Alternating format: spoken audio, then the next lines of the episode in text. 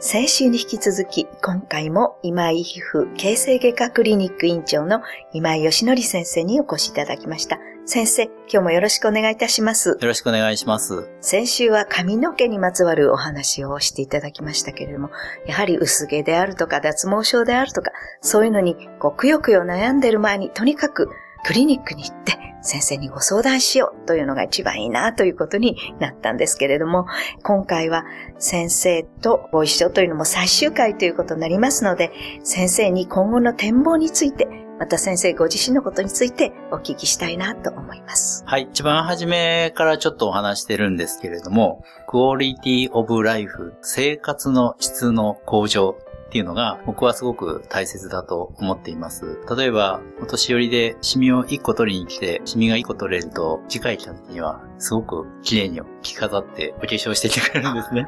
でもね、それはありますよね。もう自分うんが考えてみても、うんやっぱりこれ一個なくなったら、そうなんです。うん。でそういうことを見ると、やっぱり自分はいいことしたなっていうふうに思うんですね。はい。で先ほどの円形脱毛症もそうですけれども、やっぱり不安を抱えていると、やっぱそれに寄り添っていくっていうのがすごく大切なんじゃないかなと思ってます。やっぱりコンセプトは私のクリニックであのいろんなレーザー機器があるんですね。僕が開業したちょうど20年前にはですね、レーザーっていうと、ほくろ1個取るとしても、もう大学病院まで行かなくちゃいけなくて、すごい待たされて、やったんですね。で、僕は初めの時から、レーザー治療を日本に入ってくる時からもう携わっているので、最先端の治療を末端のクリニックでやりたいなっていうのを、提供したいなっていうのをいつも考えているんですね。それは、すごく素晴らしいことですね。あの、私は形成外科が専門なんですけれども、皮膚科の先生と一緒にですね、皮膚形成外科としてですね、皮膚を良くして、綺麗にして、アンチエイジングもしていこうね。見た目の若い人は長生きするって言われてるんですね。はいそういう風に患者さんにね、提供して、で、僕一番患者さんが来られると、一番初めに何が気になりますかっていうことを必ず伺います。こちらからこう、こうしなさい、ああしなさいじゃなくて、はい。その人が一番気になって心配なところですね。もちろんそれでクリニックに来るんですけども、美容やってると、あれもこれもやりたい。でも、やっぱり一番気になっているところから良くしてあげていくと、やっぱりすごくみんなハッピーになっていくっていうか、でそういうのを一応目指してはいますね。今回こう、ずーっとお話してきましたけども、肌と睡眠、やっぱりすごく関係するんですね。眼瞼下垂と睡眠もすごく関係します。はい。そういう基本的なことなんですけど、生活のリズムとか、食事とか、睡眠っていうのが、結局何でもやっぱり関わってるんだなっていうふうに思いますね。病気を治す薬とか、飲み薬とか、外用薬とかはあるんですけども、基本的にはやっぱそういう生活を規則正しくして、よく寝ていくといいと思います。そうですね。それは自分の問題なのでね、うん先生が私の生活を 正してくださることはできないので、やはり自分から心がけるということで、眼瞼下垂の話は本当に私も衝撃的だったんですけれども、なんかちょ日頃のこう何かちょっと気にかけることってあるんでしょうかこう改善のために。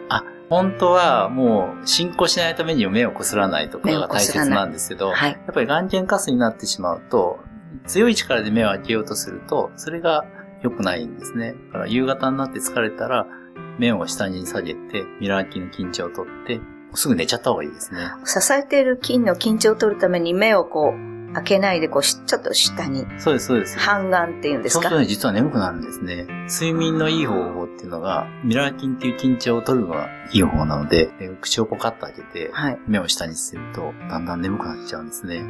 なるほど。だからそういうのを一つ、はい。覚えておくといいかもしれませんね。やっぱり座禅を組んだりとか、はいそれからガーデニングをするとか、は下目でお料理してて下を向いてると楽とか、はい。そういったのは、やっぱり実はリラックスできるのは、そういったあの、ミラー筋が関係していると考えていますね。そうですね。そうすると、やはり、その、必ずしも目だけではなくて、リラックスということを考えるにも非常に重要なうん点でしたね。ありがとうございました。今回は本当にもう目から鱗が多くて、ちょっと私の方も興奮しちゃったんですけれども、もう皆様もこのお話をですね、ぜひ生活に役立てていただきたいと思います。今井先生、1月、2月ともう9週間にもわたり、ためになるお話をありがとうございました。こちらこそありがとうございました。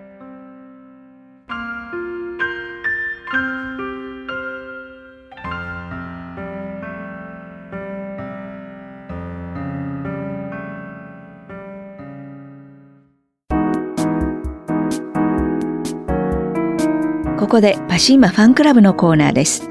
このコーナーではキルトケットのパシーマをご愛用の方からのお便りをご紹介します。もうすぐ4歳の娘用にスリーパーを再購入。おいっ子にもプレゼント。みんなお揃いで快適な睡眠。お便りありがとうございます。パシーマの社長、架橋さんからは、スリーパーは重宝します。寝冷えを防ぎます。他のスリーパーと違うのは、特に汗も吸うので、夏も使えるスリーパーなんです。一年中使えて快適ですね。ちなみにスリーパーは着る布団なのです。というメッセージをいただきました。次のお便りをご紹介します。私は自分用のパシーマを使い始めて7、8年ぐらい経つかな。子供、孫、兄、姉など贈り物で15から16枚ぐらいも買っているかしら。1枚3、4年は使えるよ。というお便りをいただきました。パシーマの社長、架橋さんからは、長持ちしてますね。よく洗っていただいていると思います。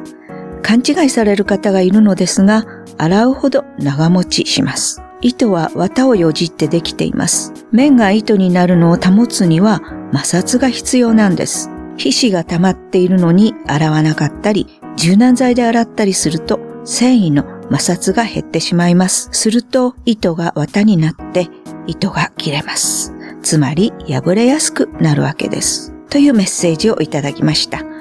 以上、パシーマファンクラブのコーナーでした。パシーマ免疫力は深い眠りからくるまれて眠るとすっごく優しい肌触りで気軽に洗えて清潔だし使ってみたらわかるから抜群の吸水性と肌触りガーゼと脱脂綿のパシーマパシーマはふるさと納税でも大人気。ふるさと納税パシーマで検索。